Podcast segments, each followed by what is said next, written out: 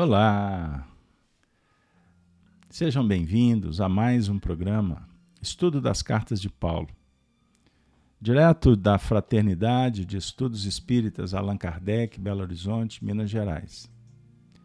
Sejam todos bem-vindos, que nós possamos construir junto o conhecimento, trocando experiência, todos na mesma direção. A busca pela evolução, pela sublimação Esperamos que estar com você possa também representar um momento agradável. A responsabilidade é gigante. Mas eu sempre alerto, convido, para que a nossa live não seja apenas um encontro para ocupar um tempo, um ambiente social ou virtual de convivência. Apenas não Vamos fazer a nossa oração, vamos nos manter com um padrão elevado, com os bons pensamentos, pedindo que os bons espíritos possam também favorecer para que as terapêuticas se estabeleçam. Coloque um copo, um copo com uma água higienizada e vamos pedir aos bons espíritos, caso você precise, esteja passando por algum problema físico, moral, coloque a água e vamos pedir que os espíritos possam magnetizar, manipulando o ectoplasma, as energias curadoras. Essa live pode fazer diferença. Nós temos testemunhado muitas curas, muitos tratamentos durante os estudos. Ok? Mas tudo depende da fé, do merecimento, da intervenção do, dos benfeitores. Não existe milagre, existe sim movimentos que podem transcender, favorecendo que as irradiações espirituais se façam. Beleza? Então vamos lá. Com muita alegria, hoje nós estamos completando o estudo número 266. Olha que legal. Só nós já produzimos aí próximo de 2.500 vídeos. Estão todos disponíveis no nosso canal Gênesis e também na Rede Amigo Espírita. São mais de 10 anos de parceria. Nós fomos os primeiros a fazer transmissões ao vivo da Casa Espírita. Então são diversas playlists, os programas estão bem distribuídos. E no caso Cartas de Paulo, 266. Ontem mesmo, hein, gente? Pois bem, nós vamos trabalhar o tema hoje, o Espírito do Senhor e a liberdade.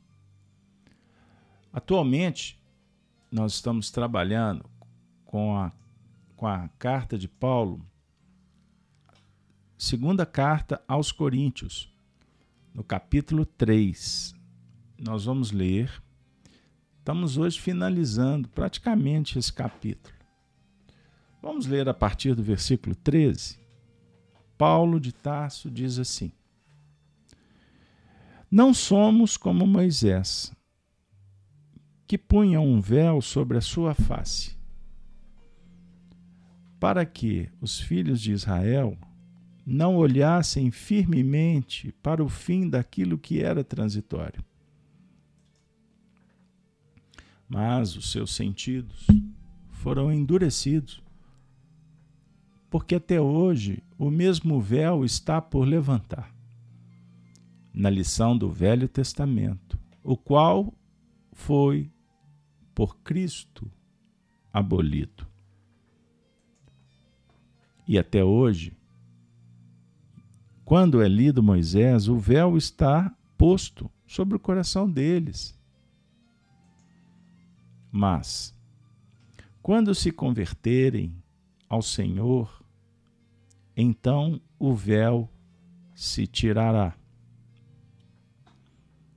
Ora, o Senhor é Espírito, e onde está o Espírito do Senhor, aí há liberdade. E é uma dica para a próxima semana, que é o último versículo.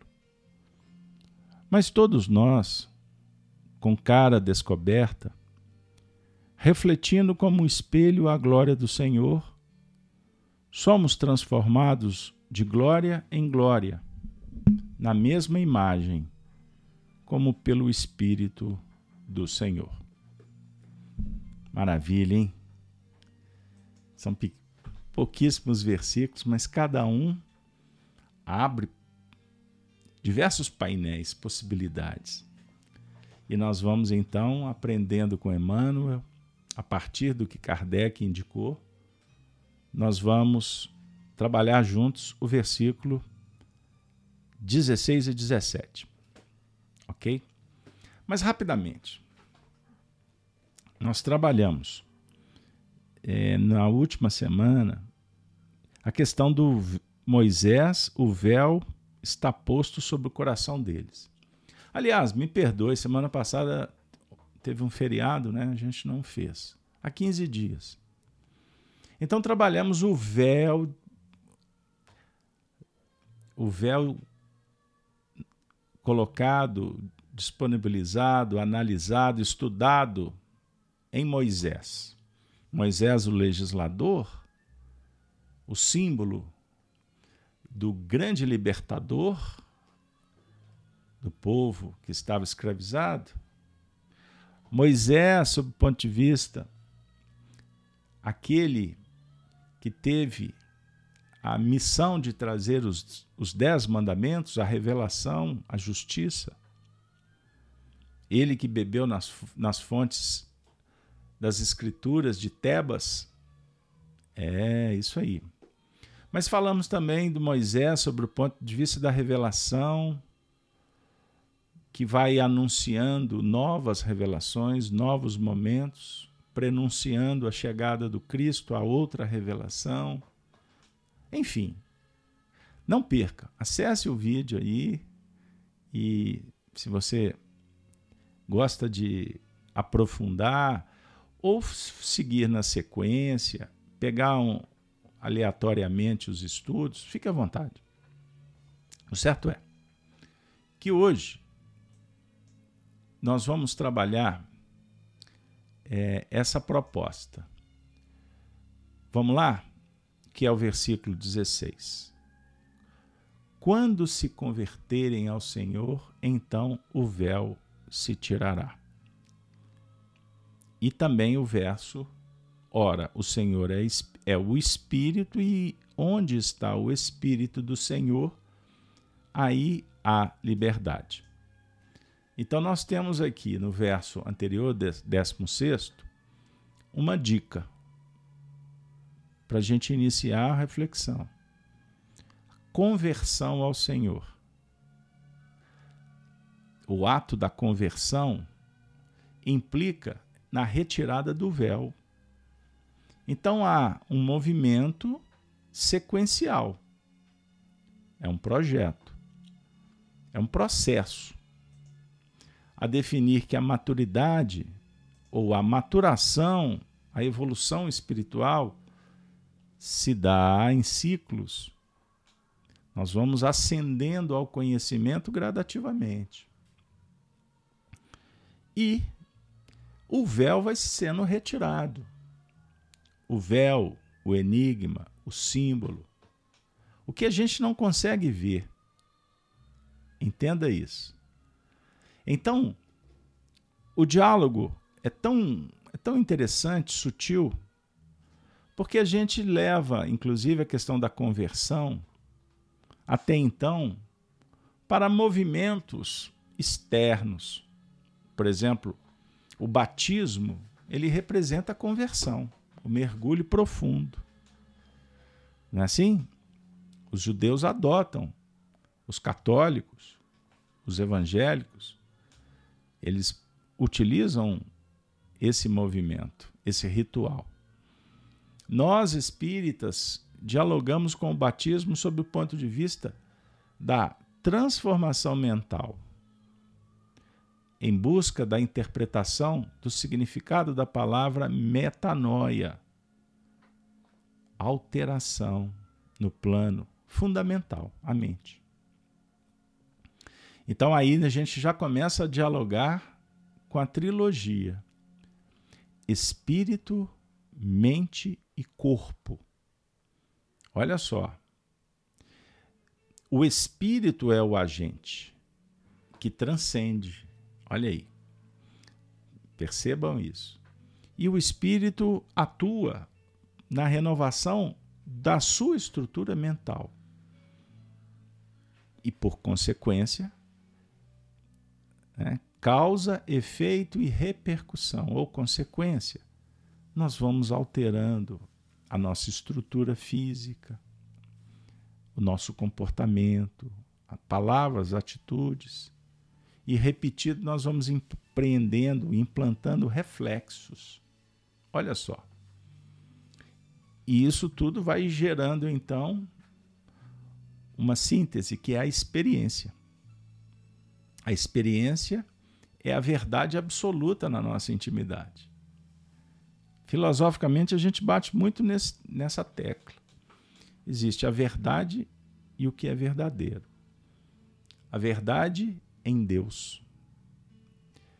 Existem ideias no nosso mundo, na nossa convivência, na nossa relação com a própria elaboração mental. A ideia que a gente absorve, interpreta, decodifica, que vem de fora, a ideia que é gerada por nós mesmos. Nós vivemos dentro de um contexto de uma interrelação. Né? Emmanuel tem uma expressão belíssima, a turma que gosta de anotar, no livro Pensamento e Vida a lição intitulada Associação. Ele usa a seguinte frase: nós vivemos num mundo de interdependência e repercussão. sou apaixonado, eu vibro com essa frase, porque ela é a equação de todo o processo evolutivo. Nossa mente é um espelho, indo na mesma linha. A mente é um espelho. Qual que é a função do espelho? refletir. Então, esse espelho vai refletindo a, a produção da nossa responsabilidade e a produção mental do outro. Então, gente, esse espelho recebe as influências, né? as imagens, os sons, as ideias, e nós vamos decodificando isso, vamos interpretando, selecionando. Isso vale, isso não vale. Tem coisas que o espelho nem consegue captar. E como é que esse espelho funciona? Ah, ele é um espelho côncavo. Olha que maravilha. Então, a face do espelho é o nosso sentimento. Olha que legal. Outra imagem para você refletir. E esse espelho ele modifica, ele pode alterar posição. Você pode direcioná-lo para o leste, para o, para o norte, para dar só uma ideia, tá bom? E o que faz o, o espelho movimentar é a vontade. Então, a vontade é que posiciona o espelho de acordo com o interesse, com a afinidade, com a identidade, enfim. Percebam bem. Mas, contudo, nós precisamos de entender que essa conversão ela pode se dar. Nós podemos nos converter a Mamon ou nos converter ao Senhor. Compreendam isso. Nós podemos fazer esse movimento de conversão, de alteração mental, de acordo com o foco, o objetivo que nós vamos definir. Então, se converter ao Senhor significa, na visão de Paulo de Tarso, se converter ao Senhor significa o véu será tirado. Se converter ao mamon ou se manter sofisticadamente no status quo do bem viver na terra, isso define que o véu vai ficar até mais robusto. A gente não vai enxergar. A ideia é mais ou menos essa. Beleza? E aí, dentro desse processo, vem a sequência do verso 17. Ora, o Senhor é Espírito. E onde está o Espírito do Senhor, aí há liberdade. Me vem à memória capítulo 6 de João, estão lembrados? Capítulo 6 de João. O diálogo de Jesus com a mulher samaritana. Vocês estão se recordaram? Quando Jesus afirma que é a proposta de adorar, adorar a Deus em espírito e verdade, olha que maravilha. Ele está falando sobre essência. Ele está falando sobre sentimento. Ele está abrindo um painel muito legal. Transcende. Transcende o que até então para nós era um costume, era um ritual. Adorar a Deus. Procurar a Deus, mas de uma forma ainda muito limitada. Então ele diz: a importância da gente tentar ver mais à frente. E isso só será possível quando nós depositarmos o coração no altar sagrado do trabalho, da busca, que renova, que aprimora, que sublima. Trabalhar aqui dentro do coração. E o Senhor nos oferece Jesus Jesus é um modelo. Jesus representa a modelagem, o tipo perfeito, que vai como que forjando. Jesus vai forjar a nossa evolução? Não. Ele inspira. Porque quem faz somos nós. Mas ele se apresenta como um amigo que vai junto. Então, entra aqui um contexto muito legal da colaboração, da relação com os bons espíritos. E quanto mais próximos, mais eles têm como conversar, ensinar, dar dicas, oferecer a lição para que você e eu possamos ler, estudar, conhecer.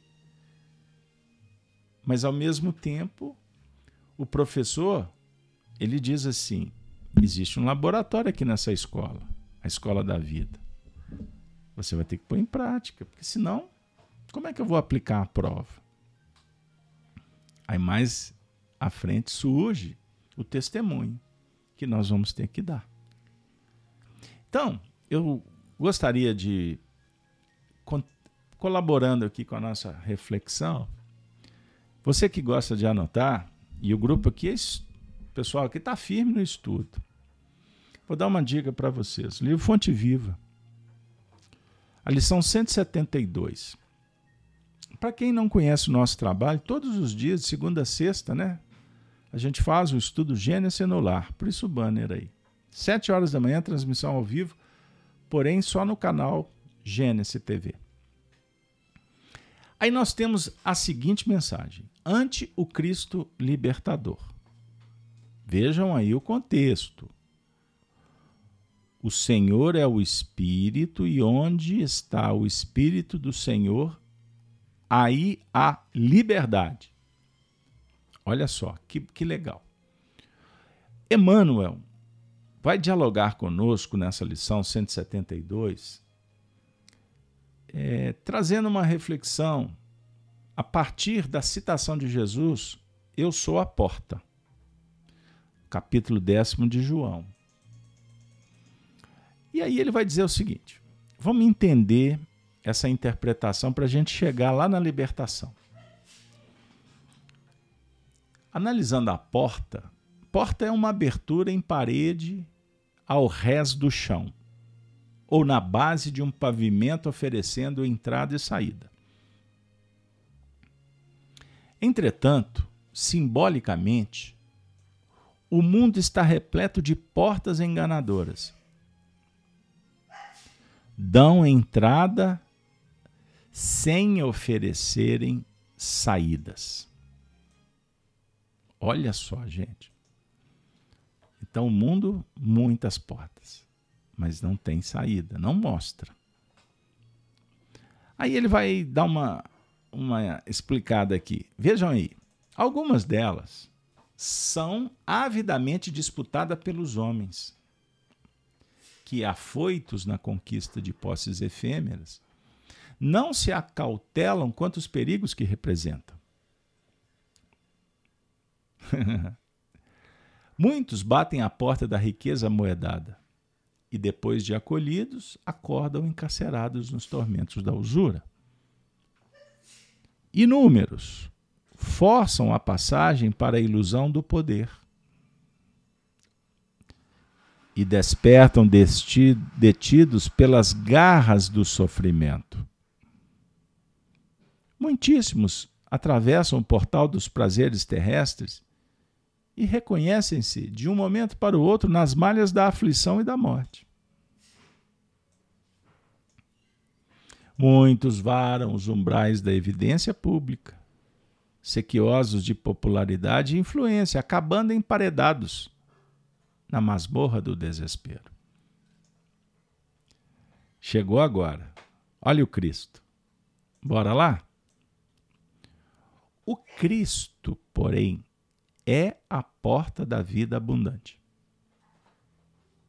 Com ele, submetemo-nos aos desígnios do Pai Celestial. E nessa diretriz aceitamos a existência como aprendizado e serviço, em favor do nosso próprio crescimento para a imortalidade. Agora a dica, hein? Aperta o cinto aí. Não fuja. a aventura só começou. Pessoal, amigo e amiga, vê, vê, pois, a que porta recorres na luta cotidiana. Porque apenas por intermédio do ensinamento do Cristo alcançarás o caminho da verdadeira libertação. Obrigado, professor mais uma lição aqui para o coração. Então vejam bem. O Espírito do Senhor. Aonde está o Espírito do Senhor, aí há liberdade. Emmanuel está nos falando de muitas portas. Ele está falando de escolha. E a gente tem conversado sobre a questão das escolhas.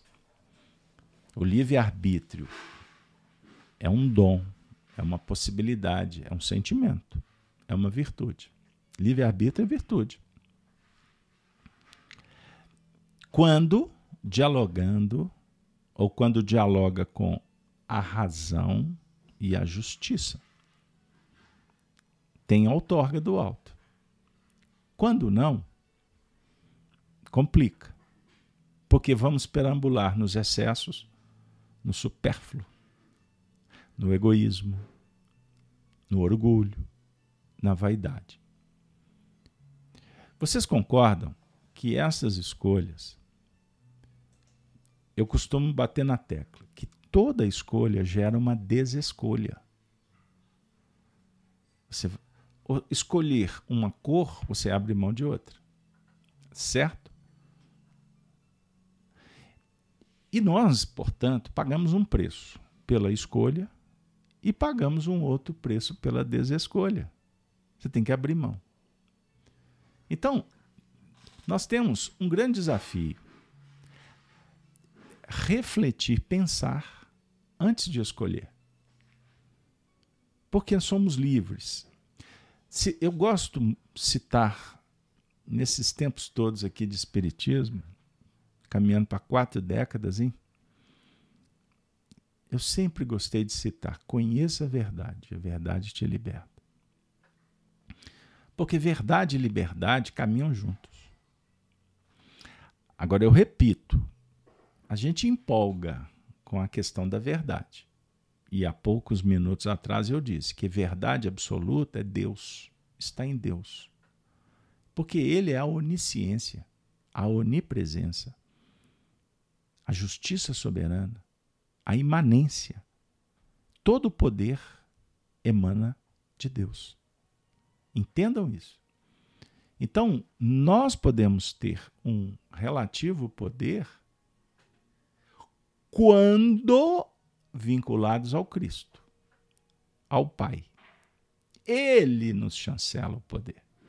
Então, o poder com o Cristo começa em escolher, pelo conhecimento adquirido.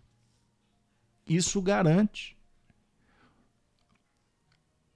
um bom juízo, uma dica interessante para o acerto, por uma experiência bendita.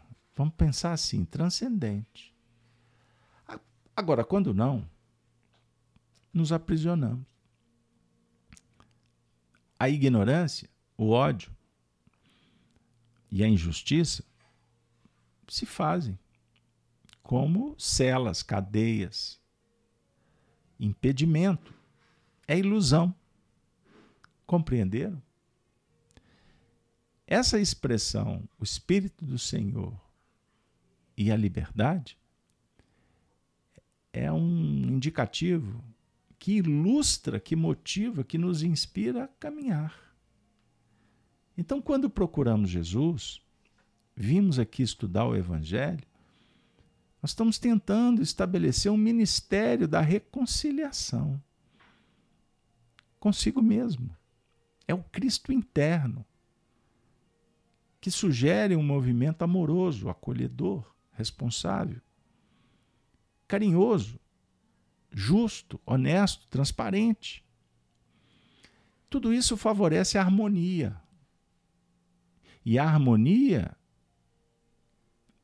gera o bem-estar, a paz interior.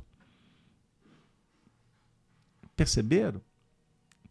Não a ilusão deixa de existir. Ela não tem mais sustentação. Compreendam isso, gente, porque é um grande desafio para o nosso momento histórico. Então, nós temos, por exemplo, dialogado sobre a importância de nos pertencermos quanto filhos, ou seja, nos integrarmos com o Pai que está dentro de nós e em toda parte, inclusive com o semelhante, com os seres da criação, para que a vida possa ter um significado, um sentido mais mais definidor, mais esclarecedor, mais objetivo. E tudo isso vai qualificando a atmosfera, a conduta, a relação. Entendam isso. Então, quanto tempo nós lemos Paulo de Tarso procurando nesses textos um movimento religioso externo em busca de soluções de soluções imediatas. Na verdade, tateávamos em sombra, tropeçávamos na nossa ignorância, para chegar nesse momento tão importante, em que hoje nós vamos percebendo que um novo modelo está sendo revelado para que atinjamos a plenitude humana no despertar consciencial porque não mais nos interessa ler Paulo de Tasso para resolver questões materiais. Porque isso nós já temos a ciência, nós já temos a experiência, nós já temos a consciência do que a gente tem que fazer. Preservar, perpetuar, alimentar, proteger, viver em grupo, em sociedade, tudo isso a gente já sabe. Nós estamos no século XXI. Você tem aí a extensão do seu braço um celular, que é um computador, que está na sua mão, que te responde tanta coisa, tanto aplicativo. Nós temos um passaporte para viajar por aí. A questão é saber para onde vamos. Como estou usando o celular? Eu fiz um estudo uns dias para trás aí. Eu acho que eu até apertei o parafuso demais. Eu acho que o povo não gostou muito, não, porque eles olharam assim meio de lado. Porque eu disse que o celular, se não soubermos usar, ele é um veículo para nos levar para o precipício. Porque tudo que eu faço é olhar para esse moço aqui. Ele está me dominando. Eu estou vivendo de ilusões da fotografia, do selfie. Tem pessoas que acreditam que estão se relacionando mesmo nas redes sociais. E as personagens se tornam gigantescas no imaginário delas. Estamos convivendo mesmo? Ou estamos trocando apenas informações? Isso é um assunto para você estudar, tá? Não sou eu, eu não sou especialista nesse tema. Mas nós estamos transitando na terra de ninguém. O imaginário, ele não é real. Ele tem a ver com especulação, ele mexe com a nossa memória, com as nossas tendências, com o futuro a ser escrito. Mas e aí? E aí? Nós vamos continuar distantes, isolados? Como nós podemos falar de evangelho se eu não relaciono? Se eu não me entrego para dialogar com educação, né? A Glaucia está falando que se não fosse o celular, ela não tinha vindo aqui no canal Gênesis. Graças a Deus tem um celular, eu não estou brigando com o moço.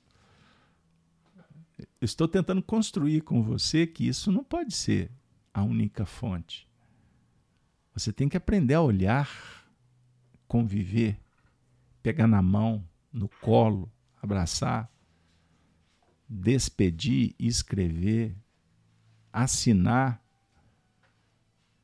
Nós precisamos do contato social. Entendam isso, porque senão a flor, a planta estiola. Perceberam? Só para dar um exemplo, tá bom, gente? Mas eu quero trabalhar com vocês é essa possibilidade da gente transcender. Então nós temos hoje, diante dos nossos olhos, um grande paradigma, que é o Cristo que nos oferece.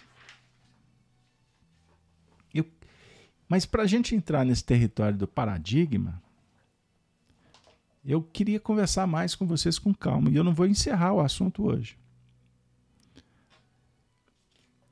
O Cristo propõe uma porta. Vamos voltar para a reflexão oferecida pelo nosso professor Emmanuel, a porta, a porta estreita, a porta do testemunho. Agora é interessante porque o nosso professor Emmanuel falou que a porta do Cristo é a vida abundante, é a porta da vida abundante. Por quê? Passar por essa porta é submeter aos desígnios do Pai Celestial. E onde que está esse Pai Celestial? Ele está dentro de você. Mas ele está dentro do próximo também, ele está em toda parte. E o que o Pai Celestial propõe? Progresso. Ele diz assim: faça luz. Disse Deus, haja luz. Primeiro versículo do disponibilizado por Moisés. E disse Deus: haja luz. Você nasceu, você criou, foi criado, universo. E, e viu Deus que a luz era boa. Olha que legal. Jesus falou que você é luz. Jesus falou que ele também é luz. Eu sou a luz do mundo. Aqueles que me seguem não andarão em trevas, mas serão a luz da vida. Mas vós sois o sol da terra, a luz do mundo. Pá! Então ele está dizendo que nós somos luz. Nós somos essência, nós somos amor, nós somos virtudes. É. Só que essas virtudes, elas ainda não estão encarnadas. Então nós precisamos de incorporar o Cristo. Nós precisamos fazer que as virtudes desçam para o plano realizador. Elas, elas existem, elas, elas estão em estágios. Ela, ela, a virtude é latente em nós. Nós somos virtude, mas é uma virtude latente. Ela é perfectível. Ela precisa de ser aperfeiçoada e ela será na prática. Então, entrar pelas portas do Cristo é vida abundante. Sabe por quê? Porque toda virtude praticada é vida, enquanto a ilusão é morte. O egoísmo destrói. O orgulho propõe ruptura, exagero. O que, que a vaidade nos, nos oferece? Desfiladeiro e queda. A gente não sobe no, no púlpito achando, depois o púlpito deixa de existir. A gente se encanta com o que está de fora e depois a gente vai entender as consequências disso.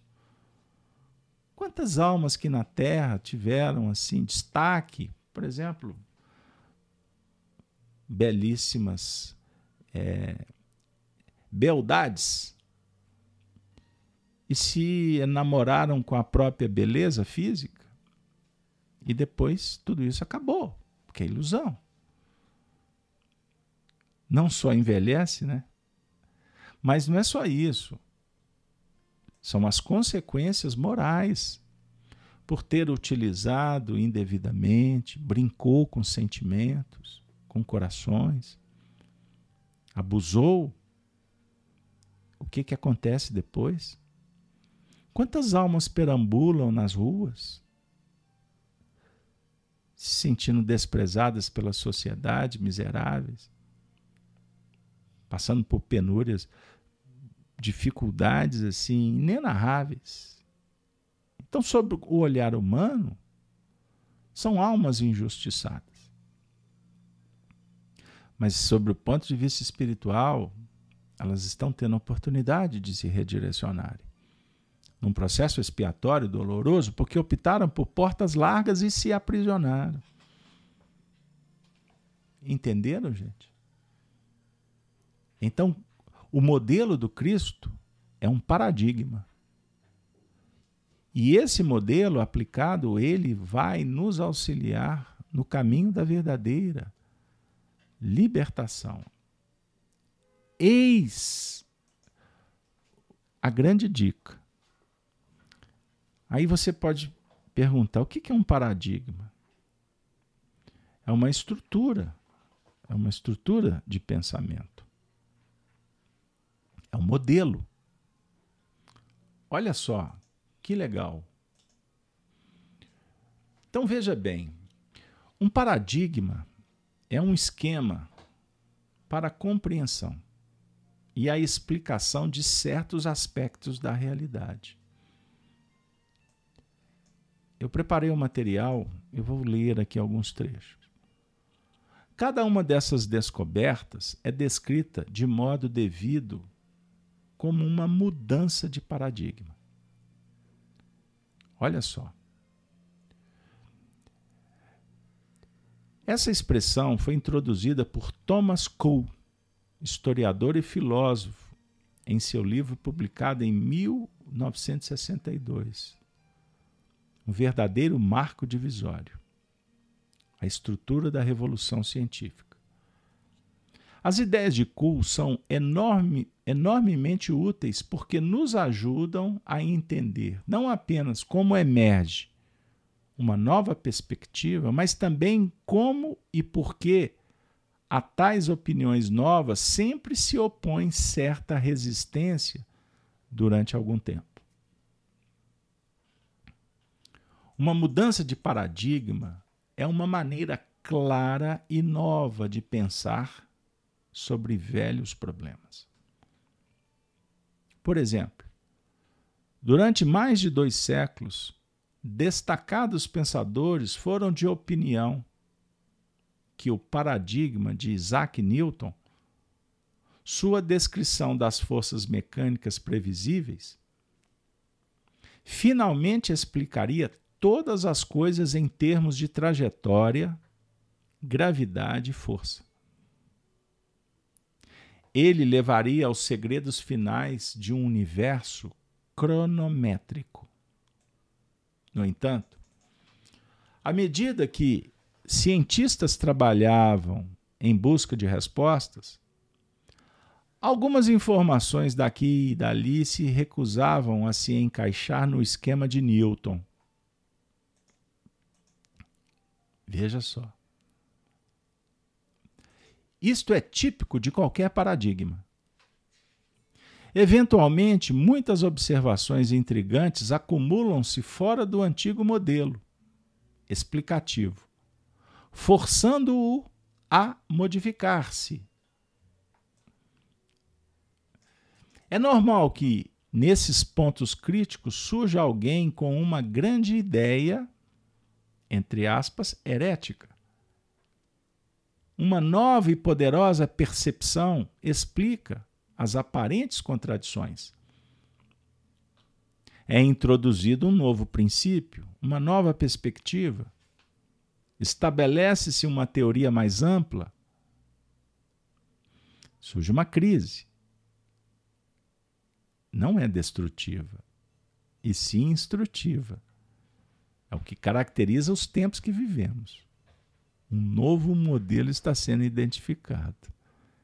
Ele não está claro ainda, porque falta maturidade, percepção. Mas ele causa muitas dificuldades. Então, tem muita gente achando que esse novo modelo, a regeneração, é, desse, é um processo destrutivo.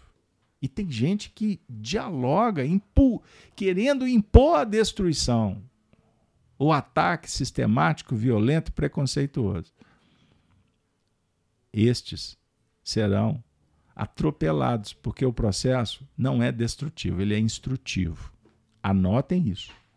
O novo modelo, o novo paradigma não vem para destruir, ele vem para instruir e ser assimilado. Olha que legal. Eu vou trazer mais um trecho de um material aqui que, que eu reservei para vocês. A teoria especial da relatividade de Einstein constitui-se no novo paradigma que sucedeu à física de Newton. Resolveu inúmeros casos, anomalias e enigmas que não se encaixavam na velha física. E havia também uma alternativa surpreendente. As antigas regras mecânicas não eram universais, como se pensava. Não eram válidas ao nível de galáxias e elétrons que a relatividade nosso entendimento da natureza passava de um padrão cronométrico newtoniano para um padrão de incerteza do absoluto para o relativo. Vejam bem que exemplo extraordinário do novo paradigma. Você sai do absoluto e vai para o relativo. Um novo paradigma envolve um princípio que sempre existiu, mas do qual não nos apercebíamos. Aceito que existia como verdade parcial, como um aspecto de como as coisas ocorrem, admitindo que ocorram também de forma diferente. Olha que legal. Por sua perspectiva mais ampla, transforma o conhecimento tradicional e as novas e persistentes observações, conciliando as aparentes contradições. O novo paradigma é mais produtivo do que o antigo. Prevê com mais precisão, com mais precisão, não com precisão absoluta. E além do mais, escancara portas e janelas a novas investigações. Tendo em vista o maior poder e o maior alcance da nova ideia, poderíamos esperar que rapidamente triunfasse. Mas isso quase nunca acontece.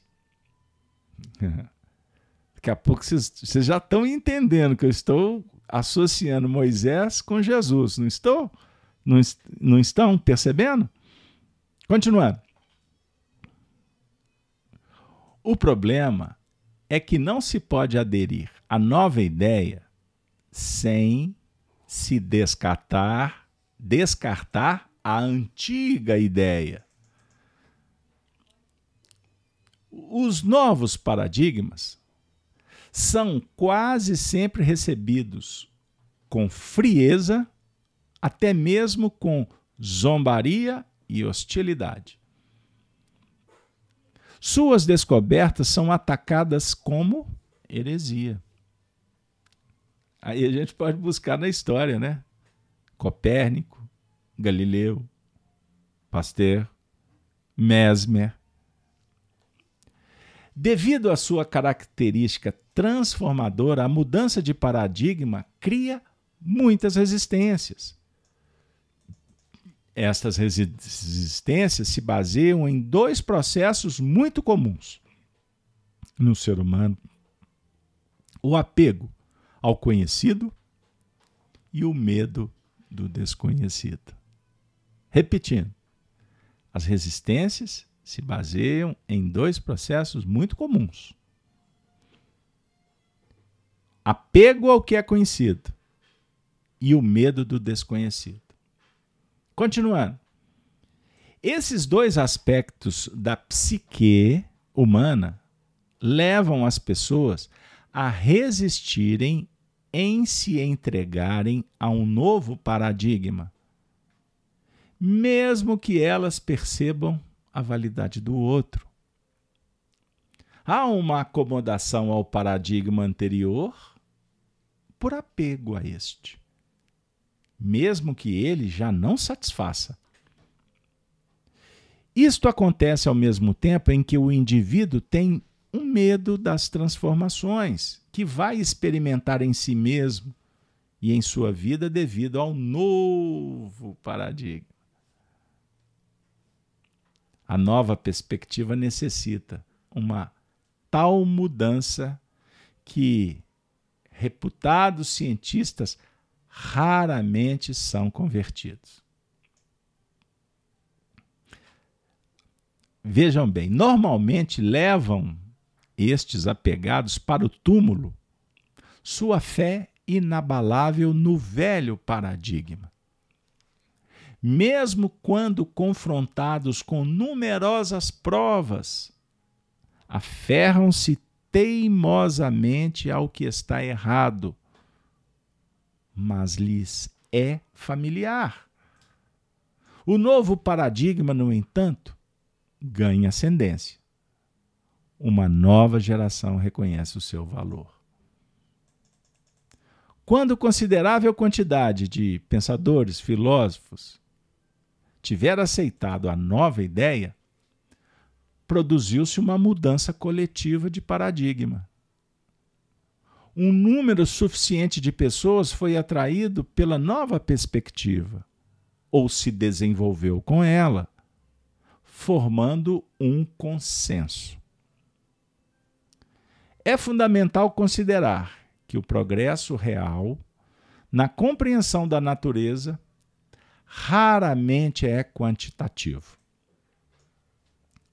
Todos os avanços importantes são intuições repentinas, novos princípios, novas maneiras de ver. Em retrospecto, como sobre o salto intuitivo, foi lançada a ponte da explicação nos anos seguintes. As grandes ideias parecem razoáveis, até mesmo inevitáveis. Nós as aceitamos como verdades absolutas, embora de início tenham parecido absurdas. Olha aí, gente. Uma vez que o novo paradigma foi aceito e assimilado, suas assunções básicas são incorporadas aos livros didáticos. Vai para as prateleiras. vai ser discutido aí com muita tranquilidade, sem qualquer resistência, sendo eles fontes autorizadas e se tornam material oficial, pedagógico. Agora, o certo é que serão reescritos a cada revolução, a cada mudança. Pela sua própria natureza, tendem a não abordar certos assuntos e a negar a existência das revoluções que os produziram. Para quê? Você vai falar dos embates lá de trás, já está implementado. Mas a gente não pode julgar que as coisas nasceram prontas. A ciência é descrita como uma série de descobertas e invenções individuais que, na sua totalidade, representa o corpo moderno de conhecimentos. Portanto, parece que desde o começo dos tempos, os cientistas tentam alcançar os objetivos refletidos no último paradigma. Olha que maravilha, pessoal. Nos seus relatos históricos, os livros tendem a apresentar apenas o aspecto do trabalho de cientistas individuais que possam ser vistos como contribuintes ao ponto de vista contemporâneo.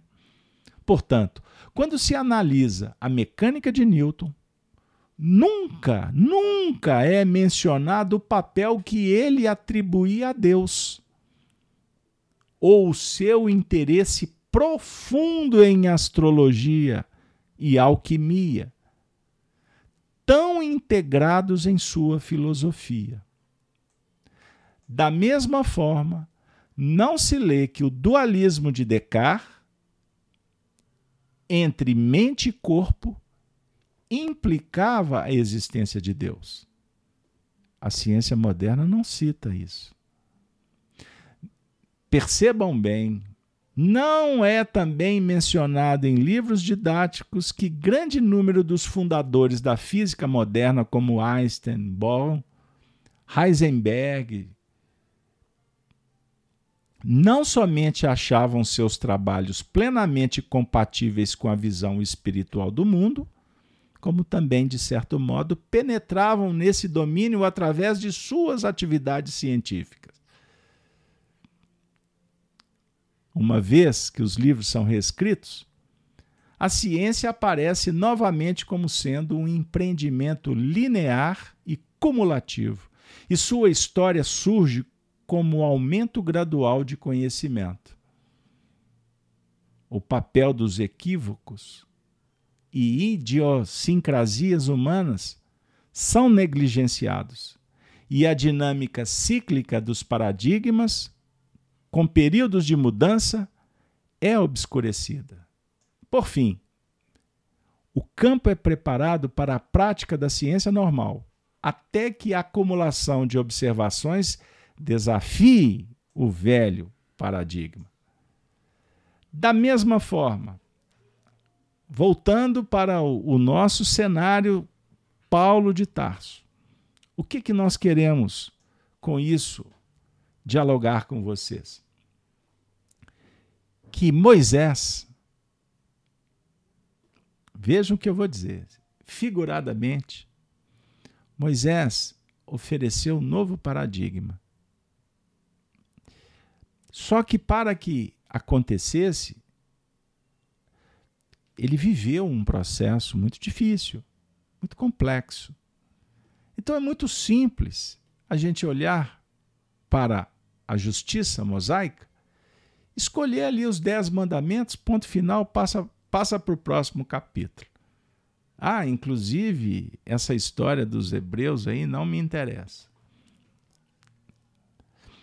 Quando Jesus vem ao mundo, ele vem trazer um novo paradigma. E acontece exatamente o que foi narrado nesses momentos. Num primeiro instante, resistência, heresia. Isso está absolutamente é, incoerente com esse modelo que já foi incorporado no nosso imaginário, na nossa vida. Mas o interessante é porque as ideias vão sendo desenvolvidas, as teorias vão sendo mais equacionadas, explicadas, ajustadas. E acontece um fenômeno sensacional que foi descrito nesse texto que eu acabei de ler. Quando a gente adequa a teoria espírita a esse, a esse processo. Porque as gerações vão se sucedendo. E o modelo, o paradigma que o Cristo ofereceu para a humanidade, ele vai como se ajustando. Ele vai como que nos ajudando, modelando, porque a gente vai descobrindo o que faz bem. Então a gente incorpora na nossa cultura, no nosso hábito.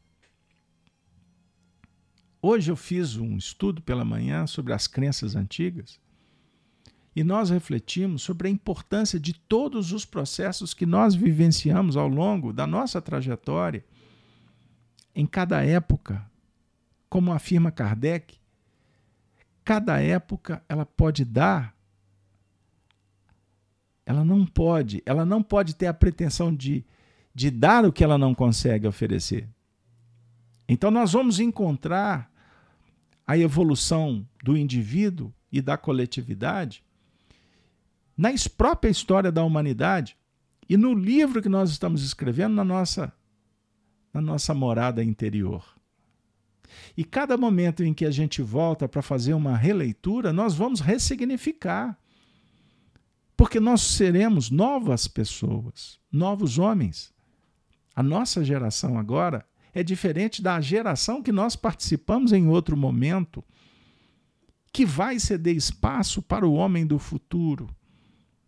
O certo, o que fica para nós, de uma forma muito clara, objetiva, é que todas as vezes que a gente vivencia esse paradigma, esse novo modelo, que ainda estamos longe de compreender, porque é uma grande novidade, a gente pacifica o mundo interior. Porque o modelo do Cristo é uma porta da vida abundante. Entendam isso. O Senhor é o Espírito, é a finalidade, Ele é a vida. O Senhor é a imanência, é a transcendência que está dentro de cada um de nós. Então, relacionar com o Senhor, inconsciente ou conscientemente, será sempre uma relação transcendente que alimenta a alma. Vejam bem, porque se Deus está dentro da gente em potencial latente, todas as vezes que a luz se faz, é um instante de descoberta, de êxtase.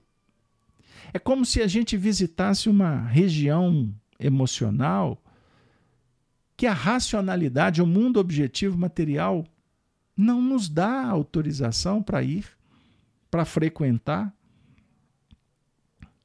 Então, no, o Deus está se revelando inconscientemente na nossa história.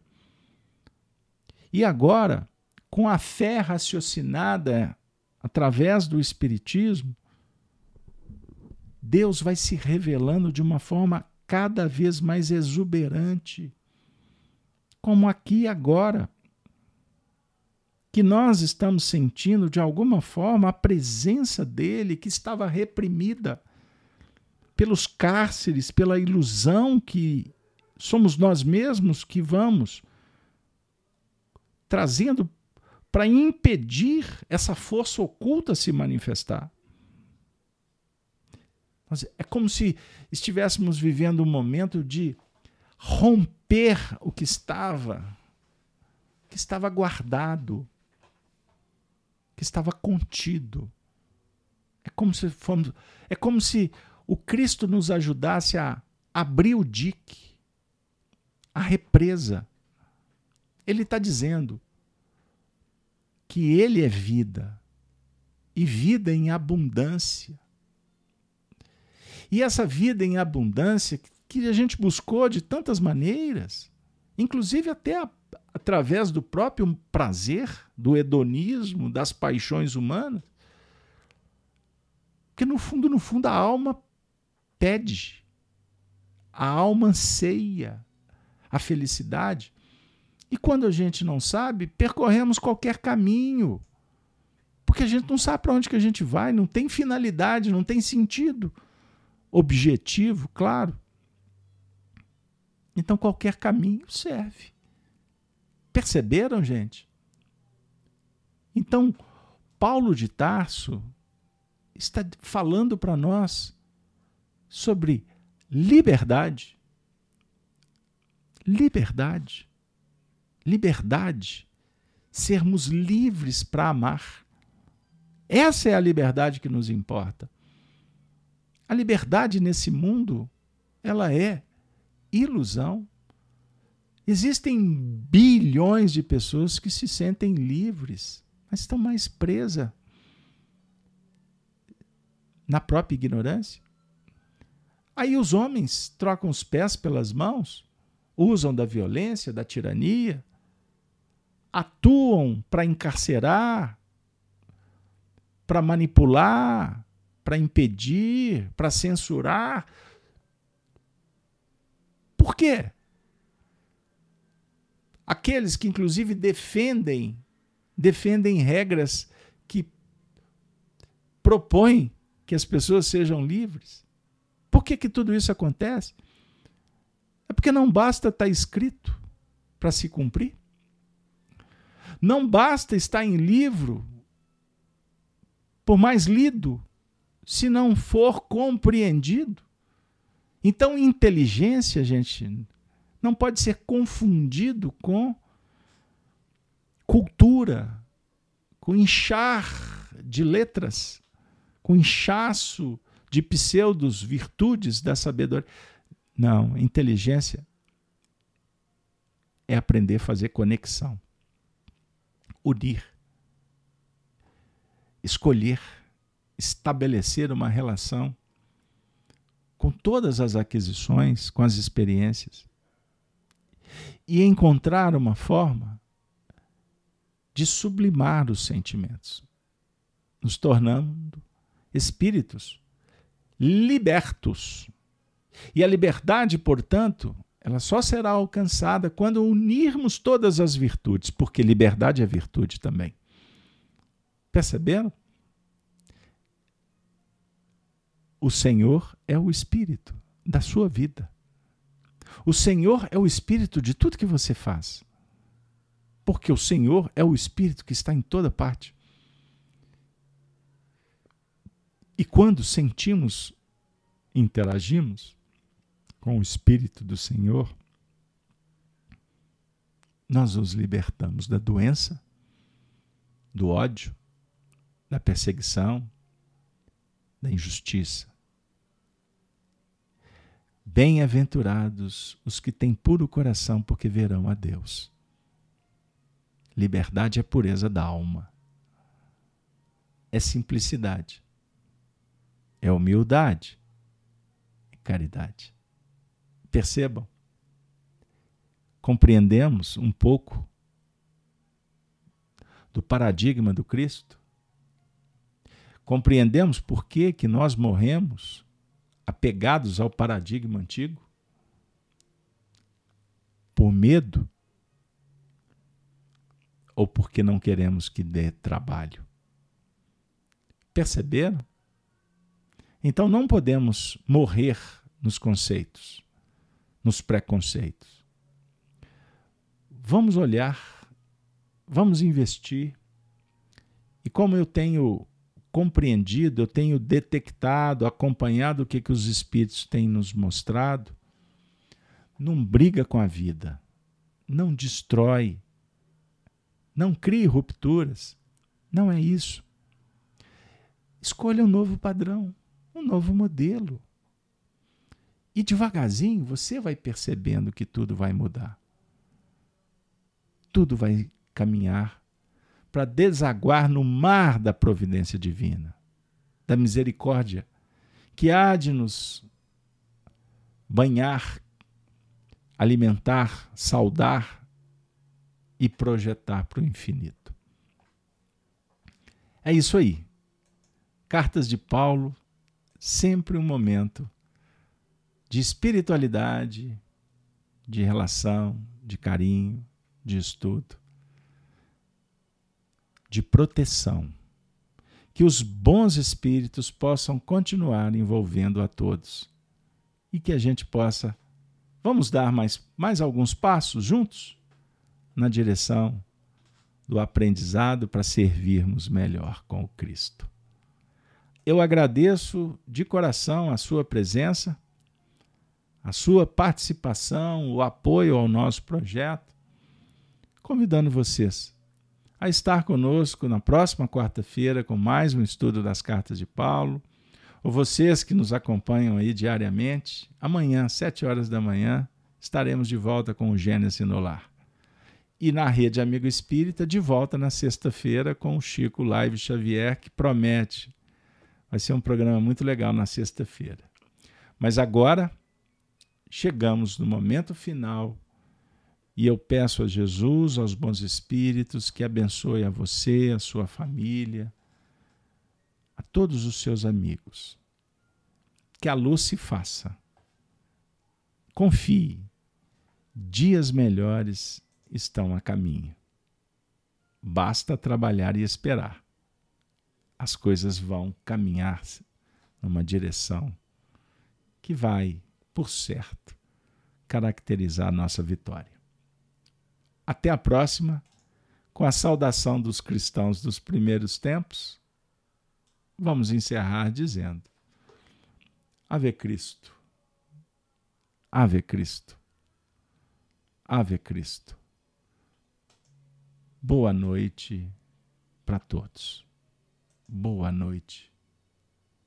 Que Maria Santíssima envolva todos nós.